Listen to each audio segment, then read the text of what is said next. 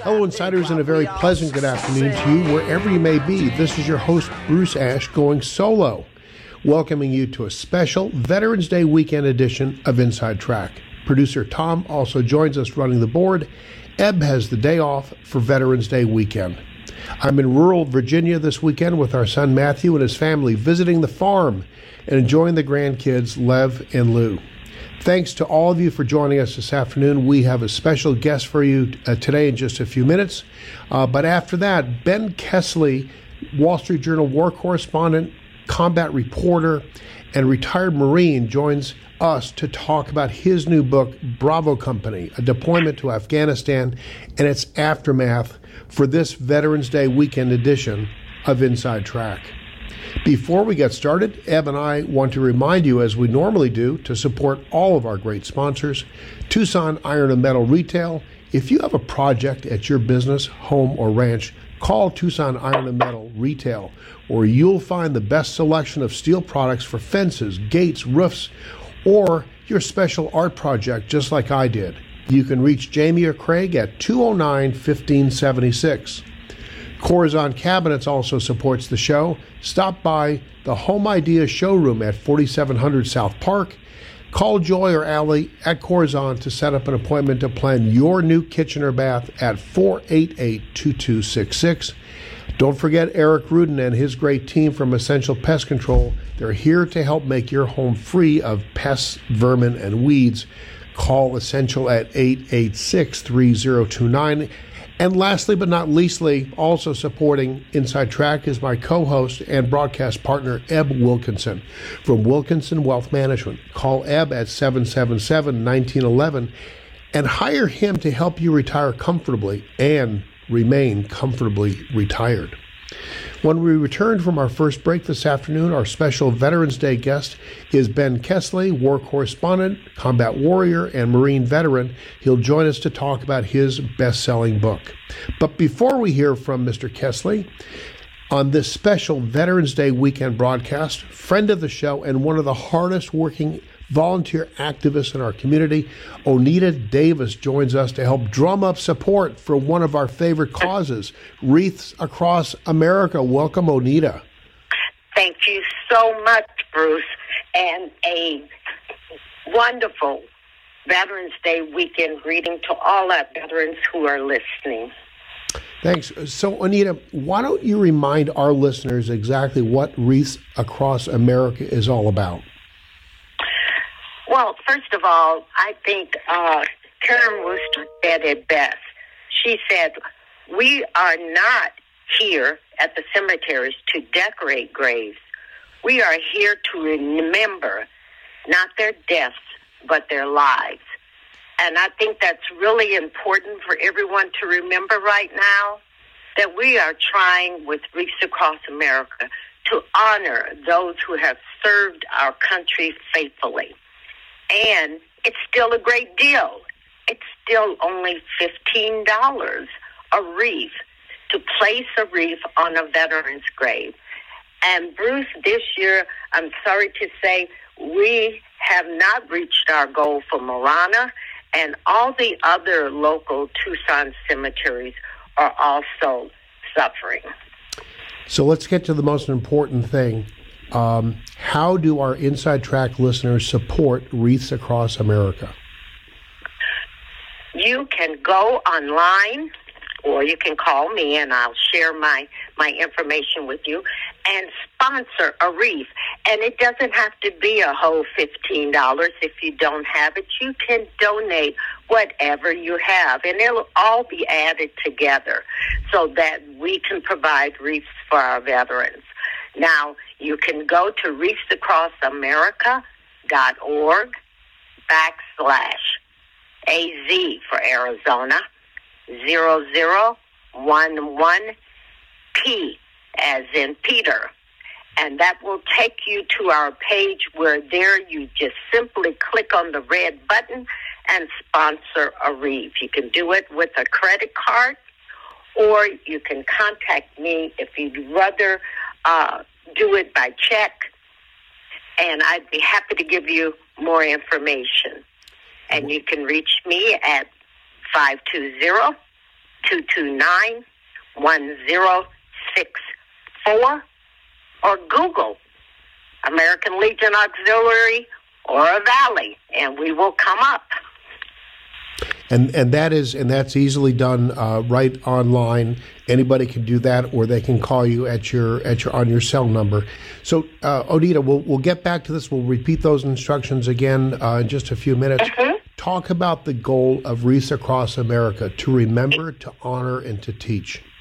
To remember, honor, and teach. Remember those who are serving right now. Honor those who have died and to teach not only our young people, but to teach everyone the importance of patriotism. You know, we had over 15 million serve during World War II, and now we have less than 175,000 still alive.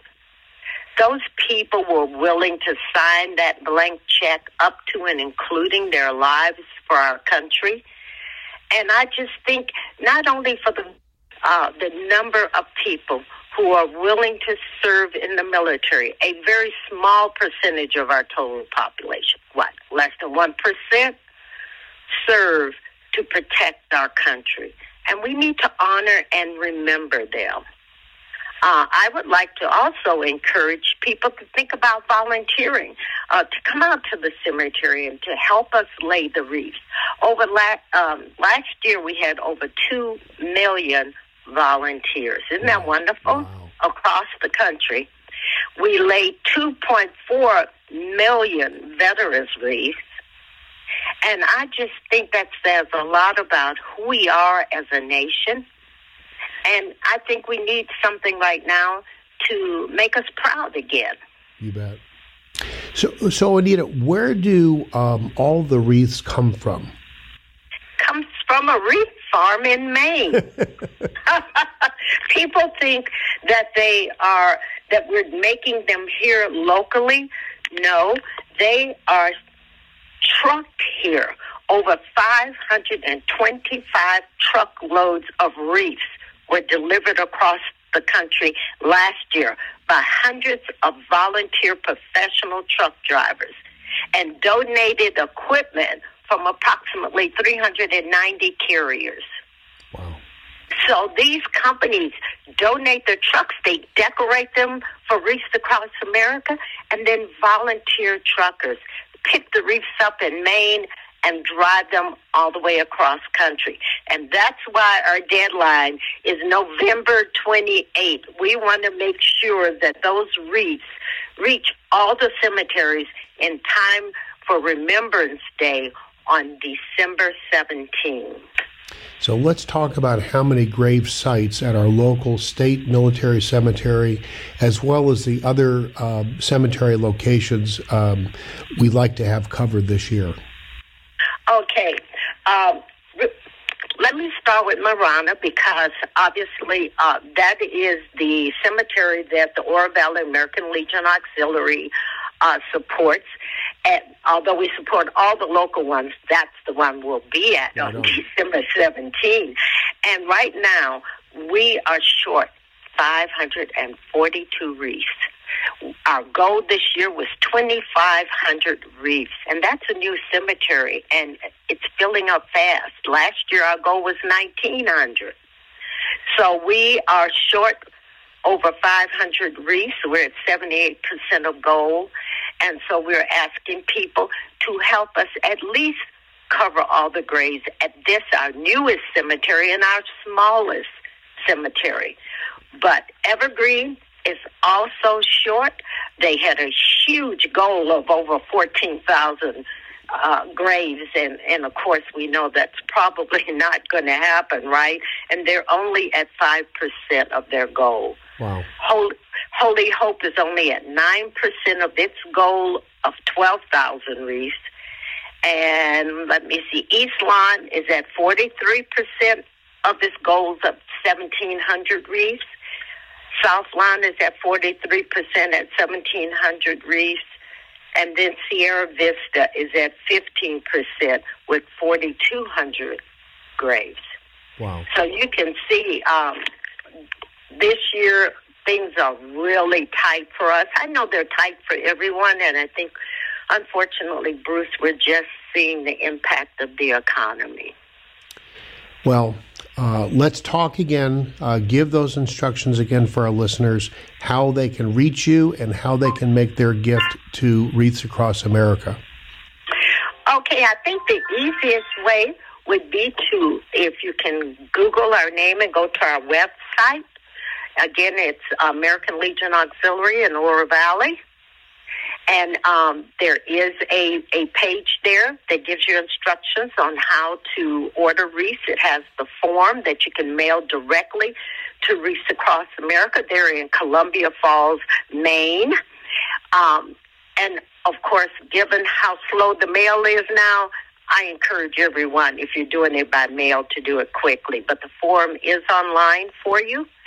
You can also go directly to wreathsacrossamerica.org backslash AZ zero zero one one P as in Peter, and that will take you to our Wreaths Across America page. You click on the red button.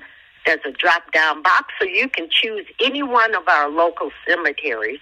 But we're asking you to help us with Marana, but any one of the local cemeteries. And no, the wreath will not be shipped to you. It will go directly to the cemetery. You are welcome to go out to any one of our local cemeteries and help to lay the wreath. Well, thanks for joining us, Onita. Uh, we'll be talking about this again on uh, next week's show. And thanks for what you do helping us honor veterans. Eb and I will be sending our support to you as we have in past years. Um, so let's get out. Let's get as many wreaths covered as we possibly can. Thanks before November 28th. You bet. Before November 28th. Mr. Producer, it's time to uh, press the button and play the following great messages from our sponsors. You're listening to Inside Track on KVOI, Trusted Local News and Talk. We'll be right back. Customers come first at Tucson Iron and Metal Surplus. A lot of the, the cities and the counties around have initiatives for artists. I think we're one of the premier artist suppliers for steel. First Saturday of every month, you can come down early and actually go through the scrapyard across the street. It's seven acres of metal. You can walk through with our people and pick out what you want. It's always interesting to see what the artists have done. We've done uh, actually a couple projects with the U of A engineering department and music department where the engineering music students came down together. They had to pick something out of the scrap and uh, they had to build an instrument. And we have one of those in front of the plant. Some really cool things come out of the scrap. Tucson Iron and Metal Surplus. Call 209 1579. Stop by the yard. 701 East 36th Street. Open Monday through Saturday. Essential Pest Control leaves bugs belly up with science. You mean you don't use a shoe? no, we use the latest in technology and innovation to eliminate bugs, termites, weeds, and more. No spray cans and lighters? None of that. Only solutions that target insect biology, using chemistry to help protect the environment, people, and their pets. Huh. Essential Pest Control leaves bugs belly up. Call 886 3029 or visit essentialpest.com. This is Eb Wilkinson of Wilkinson Wealth Management. Are you letting rising inflation interfere with your ammo budget? Don't do that. Let us show you how to buy the same goods and services 20 years from now as you can today. We manage money for gun owners and we can guide you to retire comfortably and remain comfortably retired. Call me, Eb Wilkinson, at 777 1911 or WilkinsonWealthMGMT.com. Welcome back to Inside Track. We're pleased to welcome U.S. Marine Corps veteran and Wall Street journalist Ben Kesling to the show. Ben is a very well regarded journalist who has written a new book, Bravo Company, an, Af- an Afghanistan deployment and its aftermath. It's a book about the soldiers who served there under very dangerous conditions. Ben is a Midwest correspondent with the Wall Street Journal and the Chicago Bureau, where he focuses on domestic security and veterans issues. Uh, he was previously handling national security and veterans issues uh, in the Journal's Washington Bureau. He also has experience uh, as a foreign uh, combat correspondent. Ben graduated from Wabash College and has a Master of Divinity degree. I think that's very impressive from Harvard Divinity School. He attended the Medill uh, School of Journalism, Northwestern uh, University. He also served as a Marine Corps infantry officer and listen to this he's a two-day jeopardy champion uh, he's he's quite a diverse fellow uh, if, if we have time maybe we'll get to the to your winning uh, on on on uh, jeopardy ben's book bravo company is available everywhere and is published by abrams this Veterans Day 2022, I could not think of any other topic which might be more appropriate and timely than the health and safety of veterans who served our country in Afghanistan. Thanks for joining us, Ben.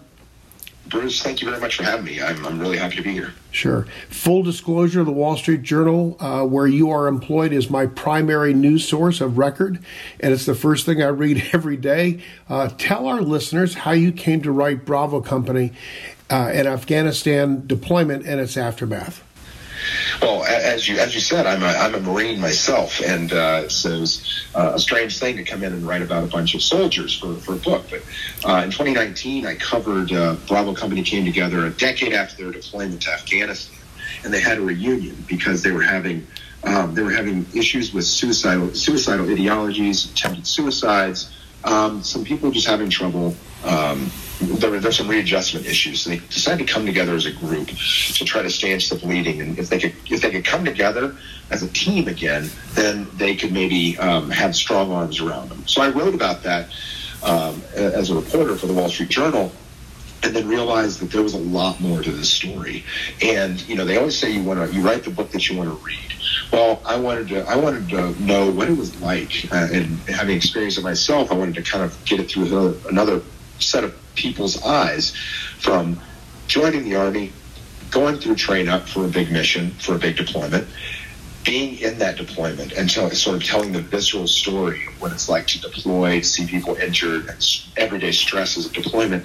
And then the important thing is, I followed them back home, and for a decade uh, after they came back, talking about their highs, their lows, uh, the good things, the bad things that come with uh, getting reestablished in, in the civilian world, making that transition, and recognizing that your army your army experience is something that has indelibly marked you and that will always be with you. But that doesn't mean it has to define you. And uh, so that's that's the story that I tell. So you actually started this book, I, I, guess, you know, upwards to ten years ago because you've been following this group of uh, warfighters, right? Well, interestingly enough, was the um, I did not I did not know these guys until ten years after their deployment. So mm. uh, and and so the, the interesting thing was. Um, I got all of the all of the accounts of their deployment and all the things that they did before that, before I ever came to know these guys. When I was still in uniform doing my thing as a Marine way back when, I had no idea who these guys were. So 2019 was the first time I met them. But that that gave me the task of drilling down deep in interviews and in research to really know what that deployment was like for them. And uh, you know, one of the one of the uh, greatest compliments I've had when when uh, talking to some of the members of Bravo Company. Uh, after the book has come out, is they say, "Man, you nailed it. It's it's like you were there for, for this deployment." And I think that that was uh, that's uh, a very a very important aspect of this book is that um, a lot of times when people write books of you know memoir or stuff where they were there, um, there can be like a um, almost a sloppiness to it. Um, you, you, know, you want to tell your war story, or this one thing sticks out in your mind, so you want to write about it. But if you have to drill down and do research, and you have to drill down and interview people, you find out what really mattered to them or to a group of them. And I think that in a in almost a paradoxical way, you can tell a a more nuanced picture and a more accurate um, picture of what a deployment was like if you're doing it all through research and and and and, um, and interviews. So you had access then to the uh, to the daily reports uh, that came uh, from uh, these soldiers fighting in Bravo Company um, uh, as a as a source reference for you. So this is something I, that I love to talk about. Is um, I had I had access uh, to, to take a look at some of those some of those um, uh, daily situation reports or whatever, uh, and some of the so some some of the contemporaneous material. But uh, one of the important things, important project aspects of Bravo Company uh, and other books about the Iraq and Afghanistan war is that it's up to journalists to really to write the histories of these war because the Department of Defense in a lot of ways has abdicated their history, um, the history telling history keeping aspect of things. It used to be back in the day with like our, our uh, you know, our, our, parents and grandparents' generation, they were official unit historians, and there were paper trails everywhere. And in the global war on terror, as it's called, you know, with Iraq and Afghanistan, there hasn't been a uh, hasn't been a concerted effort to keep those histories, and a lot of the uh, a lot of the messages and a lot of the reports are done over electronic, you know, electronic sources or email or um, the Defense Department equivalent of like chat room type things. And some of this ephemera just disappears. And so there isn't really a good history of Iraq and Afghanistan being kept by the military itself. Hmm. And so uh, there's, you know, reporters such as myself and other journalists that I talk to feel it's, you know, this is our duty to write that first draft of history and do our best to get that research. So um, for the Bravo company, there wasn't really uh, there wasn't really a lot of historical record available. I looked at what was what I could find, but the historical record was getting these interviews and these primary source uh, these primary source recollections from, from the men of Bravo company who were over there. Hmm. Um, and uh, you know, I talk about the mem- memory. Uh, you know, there's one incident where a sergeant is uh, a sergeant is killed um, he, he gets blown up by an IED. Uh, his name is Brunkhorst. And Brunkhorst gets blown up by an IED. And I talk about trying to find out what happened to him, talking to all these eyewitnesses. And there, I think in the book, I have five different accounts All five different accounts that are all true and they're all false because they're all true and they're all false because they are exactly as people remember them. And because things weren't set down at that time, you know, memory is this thing that once something happens to you, you have this like adamantine remembrance of that event, even though it may be a little wrong. It might not be the same as, you know, if, if Bruce, you, if you and I see the same thing, and somebody asks us what we saw, we're going to have two different accounts of it. And so trying to cut through that is a very important thing. And uh, I go into that a little bit with, with Sergeant Brunkhorst's death.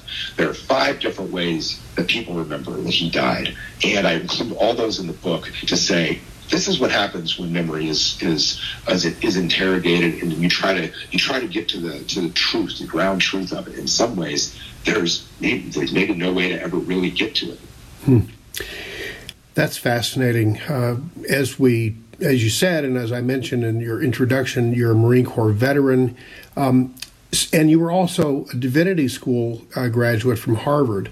Um, when you wrote uh, bravo company were you looking uh, were you writing and looking through your eyes as a as a warfighter yourself or how much influence did your divinity uh, background have on how you wrote the book and, and, looked at the issues both of those both of those experiences um, left yeah i mean made an incredible mark on the book and on my reportage and uh, and I think it's you know, as as you go through life, life isn't um, isn't a series of disparate events in, in life that kind of come one after another and don't aren't connected, right? Our life builds, and uh, all of our past experiences inform what we do in the present. And my experience as a Marine infantryman uh, gave me what I like to say is it made me um, an effective interpreter of Bravo Company's story, this Army Company's story, which I told. And just as you have an interpreter in Afghanistan, you know, I, I actually talk uh, I talk about Bravo Company's Afghan interpreter in the book, who um, we kind of follow him a little bit in his career working with American forces, and then he gets out of Afghanistan um, last year when Kabul fell, and he, and he came back to the United States. It was Johnny, at least that's what they call him, and he came back to live with the folks in Bravo. And I thought it was so important to include this interpreter because an interpreter is a key person in any unit. Not only is an interpreter translating the language from one to another, from English into Dari Pashto and back again, but they're interpreting body language, they're interpreting culture, they're explaining things to you. And I felt my job uh, was to interpret the combat experience and the veteran experience that Bravo Company was going through. And my background as a Marine helped give me that language and understand uh, an understanding of how to explain that. And then my divinity background, I think, also informed things because um, there's one section of the book where I talk about um, the soldier Jordan Flake. And Jordan um, has a, a suicide bomber is approaching a checkpoint. But when you're in combat, there's, you know, in retrospect, it's easy to know, hey, that was a bad guy, or that was a suicide bomber, or something bad was about to happen. But in the moment, in the moment of combat, there are no certainties like that. It's very hard to say, ah, that's a suicide bomber. We need to we need to stop it. No, that's just a human being coming your way who you've got a bad sense about or have a suspicion about. And I talk about Jordan Flake. Jordan Flake is a soldier who, when he saw the suicide bomber coming towards him, he didn't see he saw the threat, a potential threat. But you know what else he saw? He also saw a fellow human being modeled in the image of God coming towards him. And having my divinity degree, I was able to sort of use that language and open up that space to talk about, you know, when when soldiers face things in combat zones, there's there's something there's something divine that, mm. that's swirling around in the air because there's life and death situations at all times. And Jordan Flake, he stayed his his trigger finger um, and didn't shoot this person because he didn't want to take the life of another fellow human being.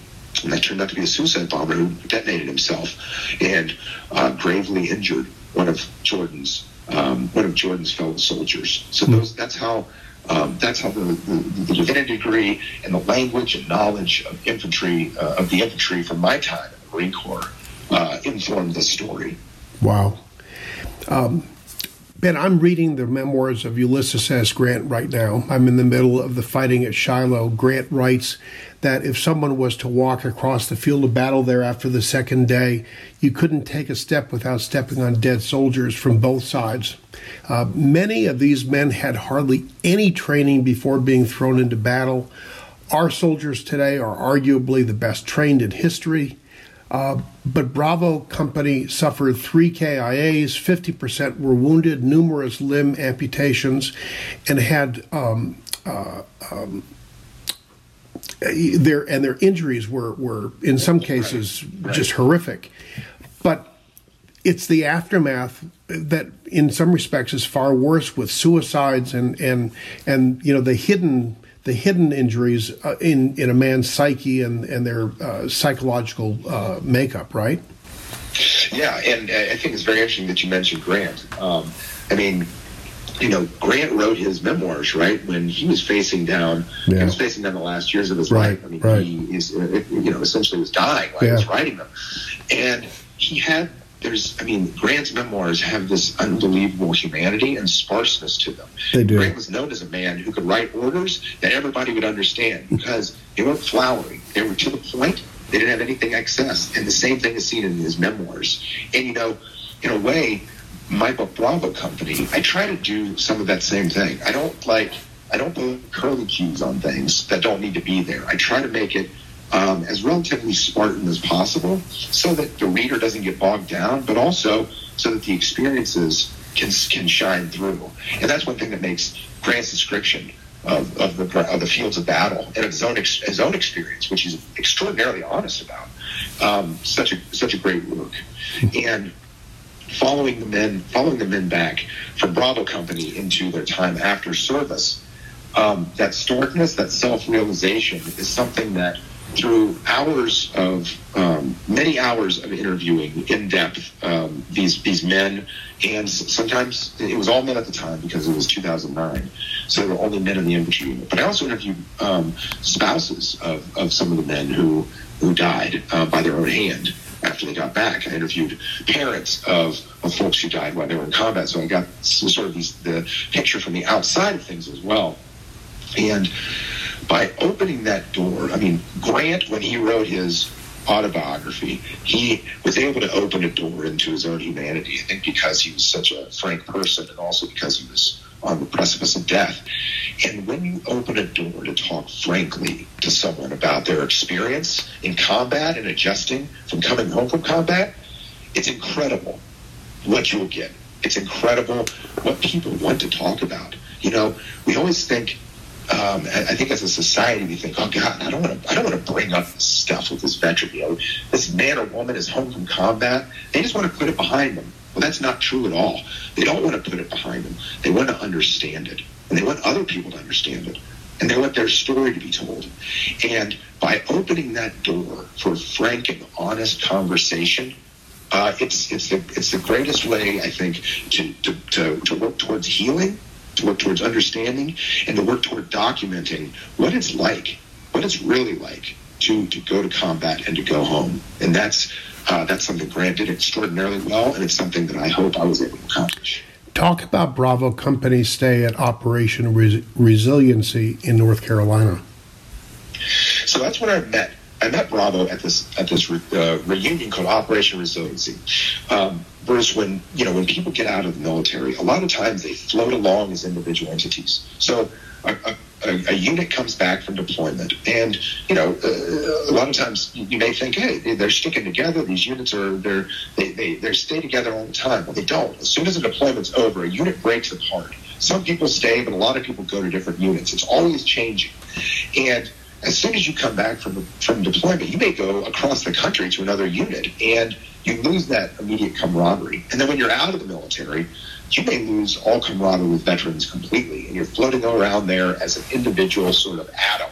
Uh, floating around the system, and when you go get treatment, the VA treats you as an individual with individual therapies and individual treatments, right? And I talked to some of the guys in Bravo when they got out, and they lost they lost this, this uh, group of brothers around them. I talked to one guy, um, Jared Lemon, lost an arm on this deployment, and we talk about what it's like trying to find a therapist. And it's it's it's one of the, it's one of the hardest things you can do because you maybe move to a new town or your therapist gets a new job, and so you have to get another one. And it's not like you can just walk into a room and lay down on a couch and start telling people about your uh, uh about your feelings. You have to warm up to them, and it's very difficult to do that. Well, Operation Resiliency, it sought to bring everyone back together so that they weren't free floating individuals, but they were again part of a team, part of a group, part of a part of a military unit. And so, um, a veteran service organization partnered with the Department of Veterans Affairs to do this pilot program where they brought all these men back together, um, no cost to them, and uh, such that even even Jordan Flake, who I spoke about before, he was very worried about coming to the deployment because he didn't even have he didn't have, he was down on his luck. He didn't have any money. He didn't want to come because he couldn't even buy people a beer. That's where he was. But everything was paid for at the last minute. His dad slipped him uh, a uh, hundred bucks in folding money so he could travel. And Jordan came back to this deployment or to the reunion along with these other men. And once they got there together, it was a group of people who had had a congruent experience in combat. Like it wasn't. It was. They knew exactly the experiences that they went through, and then when they got to this reunion, when they could talk and share stories and old jokes, it didn't just evolve into telling those old stories and jokes, but they had VA counselors there that could help them unpack those memories. Okay, why did you tell that story? Tell me more about what that joke means.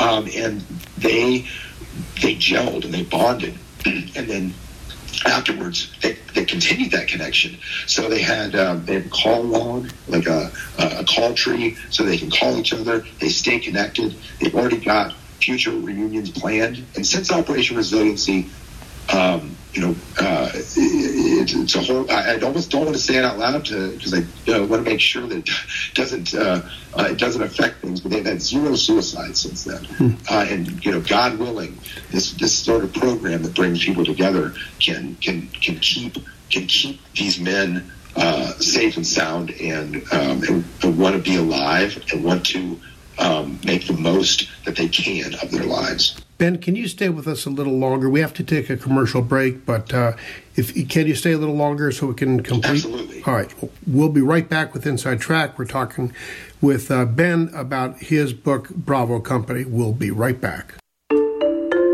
I'm proud to welcome my good friends at Tucson Iron and Metal Retail to Inside Track as an advertiser.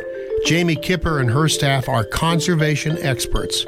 They sell round and square steel tubing metal plate and roofing materials, as well as new and used steel, aluminum, and stainless steel to ranchers, artists, interior designers, roofers, and do it yourselfers, just like all the listeners here.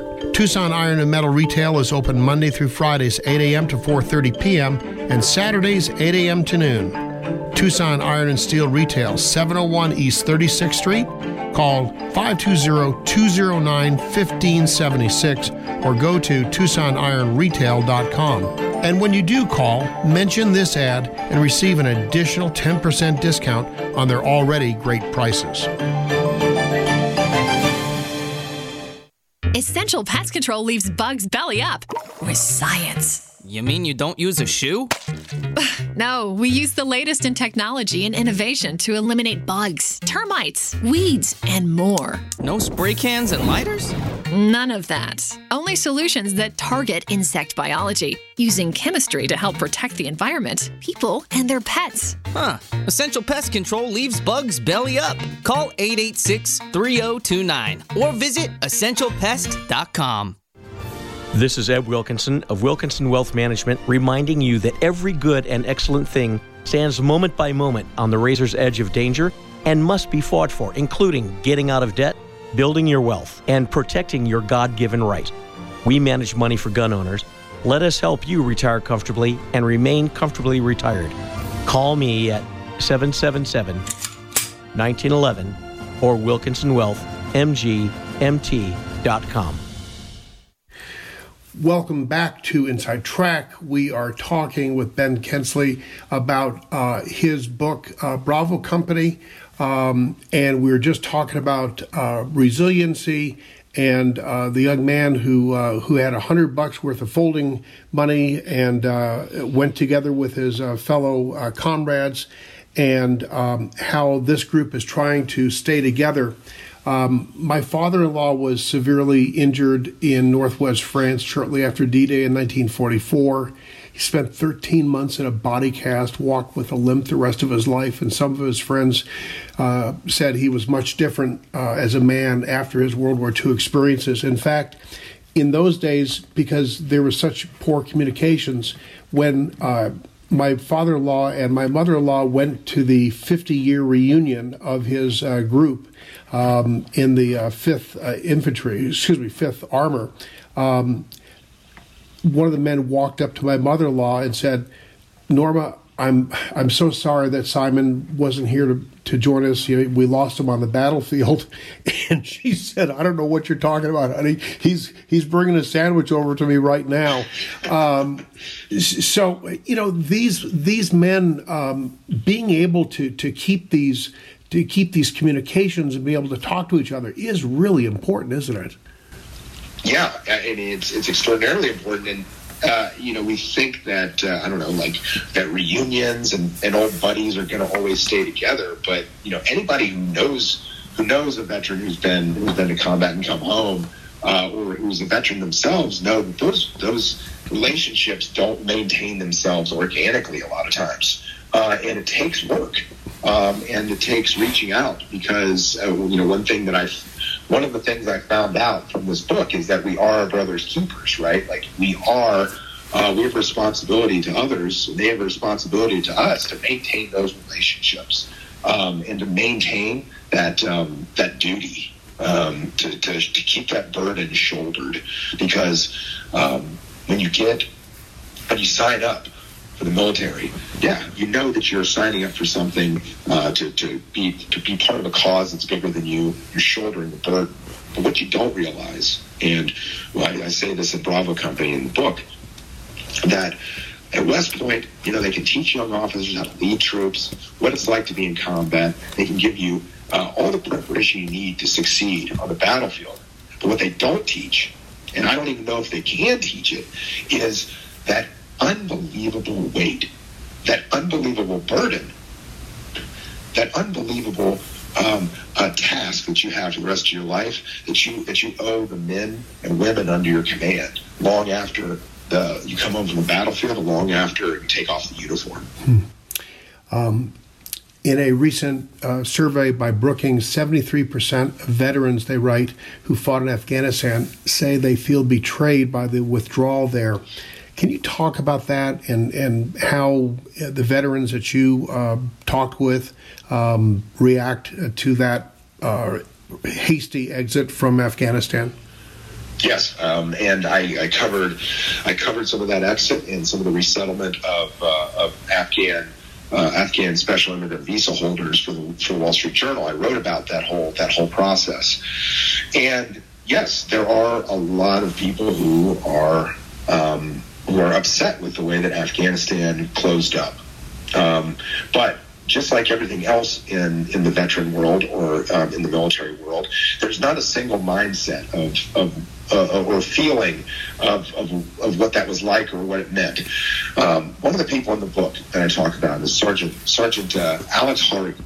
Now, Alex Hargi was on this Bravo Company deployment, and uh, he got out of it with no injuries. But then on a future deployment to Afghanistan, he stepped on an IED and lost both of his legs. Um, and uh, Hargi knows better than most what it means to, to have service and sacrifice. He's originally from Guadalajara, Mexico, and came to this country as an undocumented immigrant with his parents, and um, became became a, you know a, a, great a great American patriot by joining the army, yeah. becoming an infantryman, and and leaving his legs in Afghanistan. Well, I talked to Alex Hargi about the, the withdrawal as it was happening. Um, and I said, well, "What do you think about this, man? Like, you know, you you have made a you made a tangible sacrifice over there. You spent multiple deployments in Afghanistan. Um, you know, what are your thoughts on this?" And he said, first of all, as far as his legs go, hey man, the Taliban just did a better job than they did that day. They were doing their job, and he was doing his job. He's got uh, you know, he's not upset about it. It's just something that happened in the, in a day's work. I mean, wow. I don't know. I don't know, Bruce, man. I don't know about you, but I don't know if I can think that way. No, um, no, I agree. That's that's that's a strong man to to come yes. to that conclusion. Um, so Hargi, you know, he just he says, "Hey, I, I got nothing against the Taliban, and also, um, I knew Afghanistan was going to come to an end. All wars have to come to an end. Peace does come, right? And."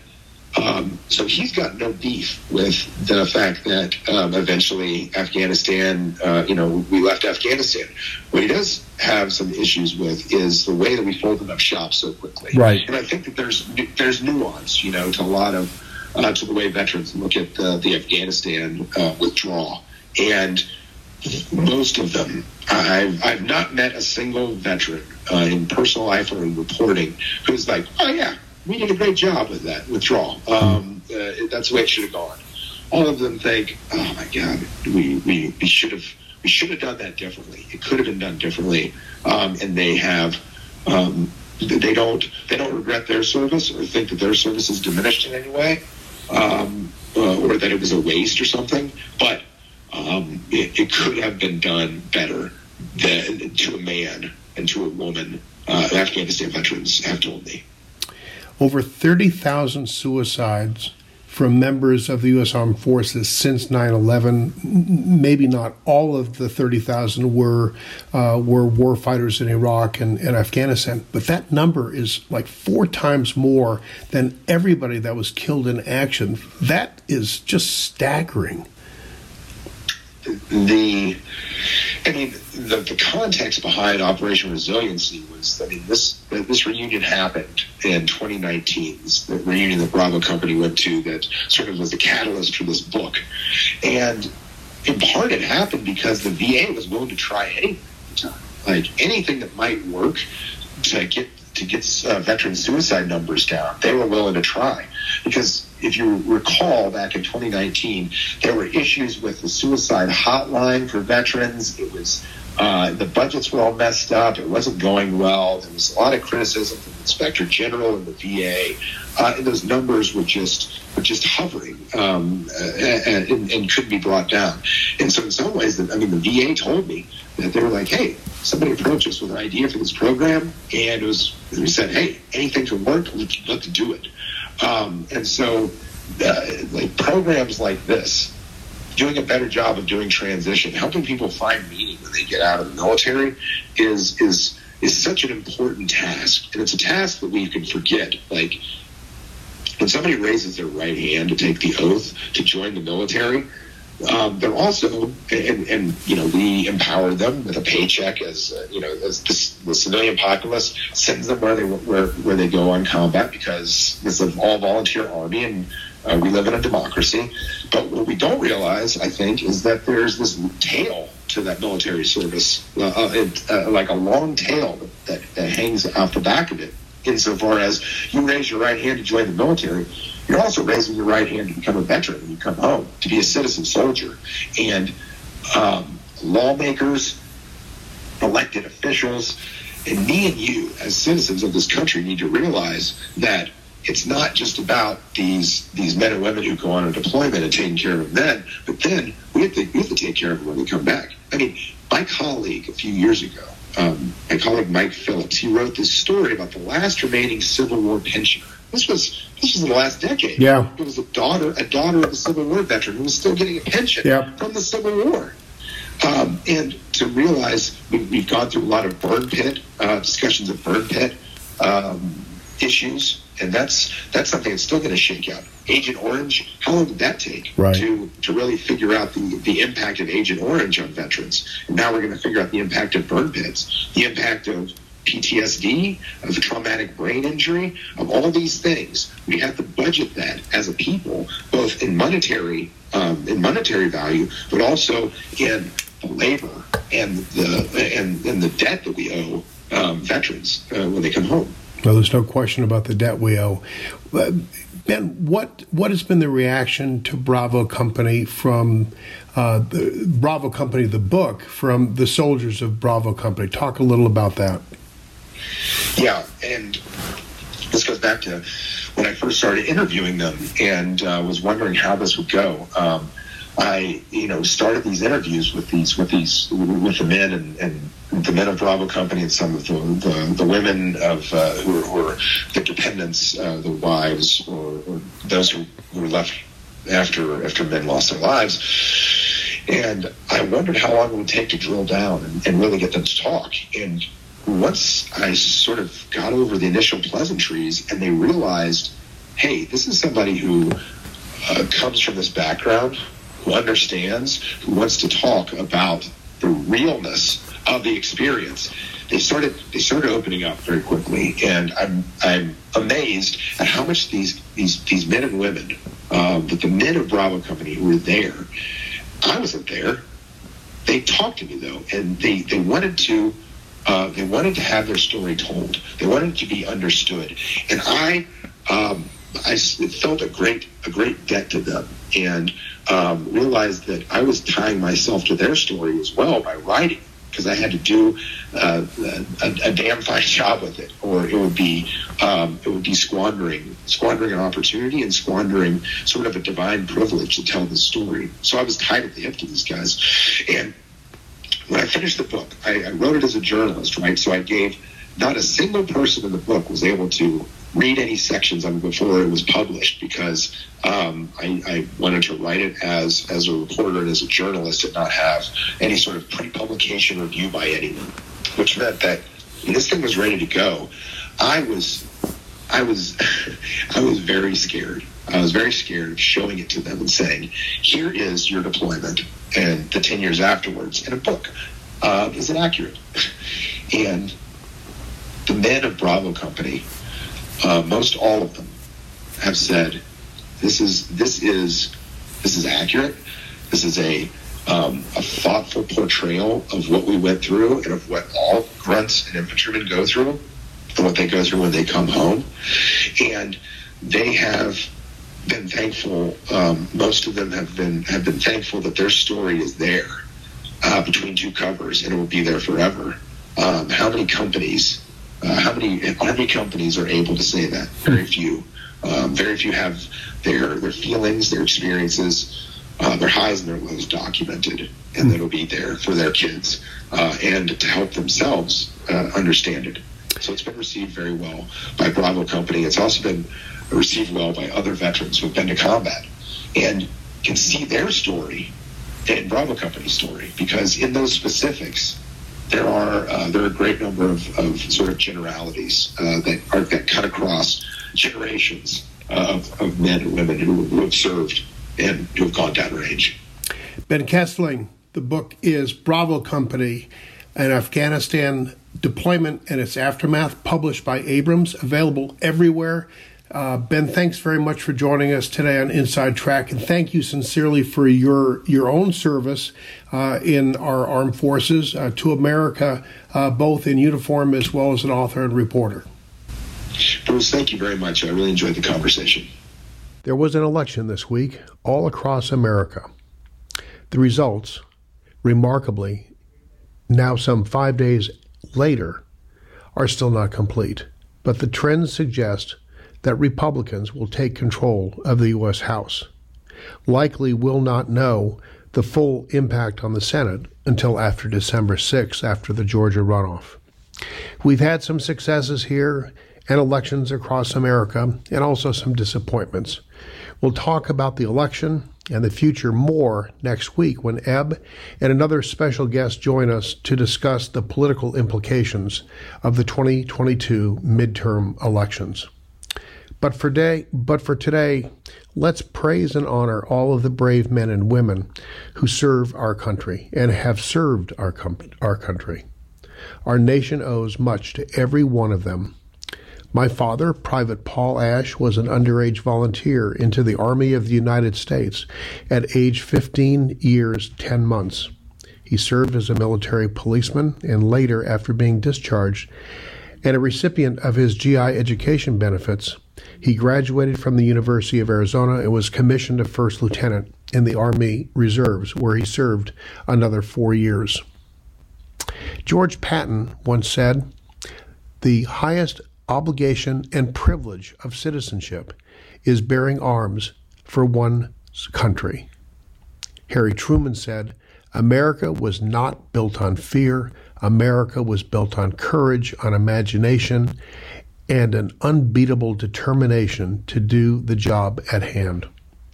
My father in law, Lieutenant Simon Moret, served America fought bravely and was seriously injured in northwest France in 1944 as part of the Super Sixth in a motorized infantry unit outside of Brest. For his bravery, he was recipient of a Bronze Star and Purple Heart. Poppy was injured there and, ser- and spent 13 months in Army hospitals before being medically retired and later spent the rest of his working adult life as part of the Hughes aircraft engineering team, building the TOW and Maverick missiles. Although we can never discuss any of that uh, with his family or friends for the rest of his life. He was quite a man and a real brave American. I never had the opportunity to serve myself. All I can do, and many of us also, to support our country, uh, are do so are to do so in the ways that we can. But as we close with the theme from the Pacific, let's all, for just a few more moments, give thanks and praise to those who took the oath and wore the uniform to defend freedom's call here and abroad, as well as their families who they leave behind. God bless America and all those who served. We'll join you again at 167 hours. Until then, on behalf of my broadcast partner and Marine veteran Ebb Wilkinson, we wish you all a very thoughtful Veterans Day.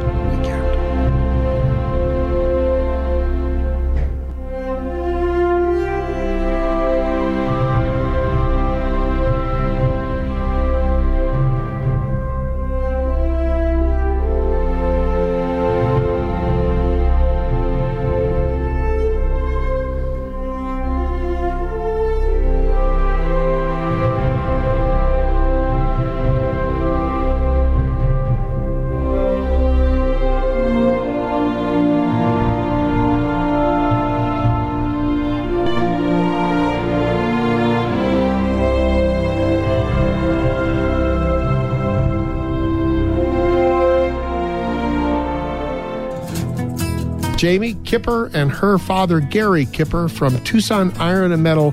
What are they going to see when they come through the gates? So, when they come on in, they'll see our building up front. People have free reign to then go out and look in the yard.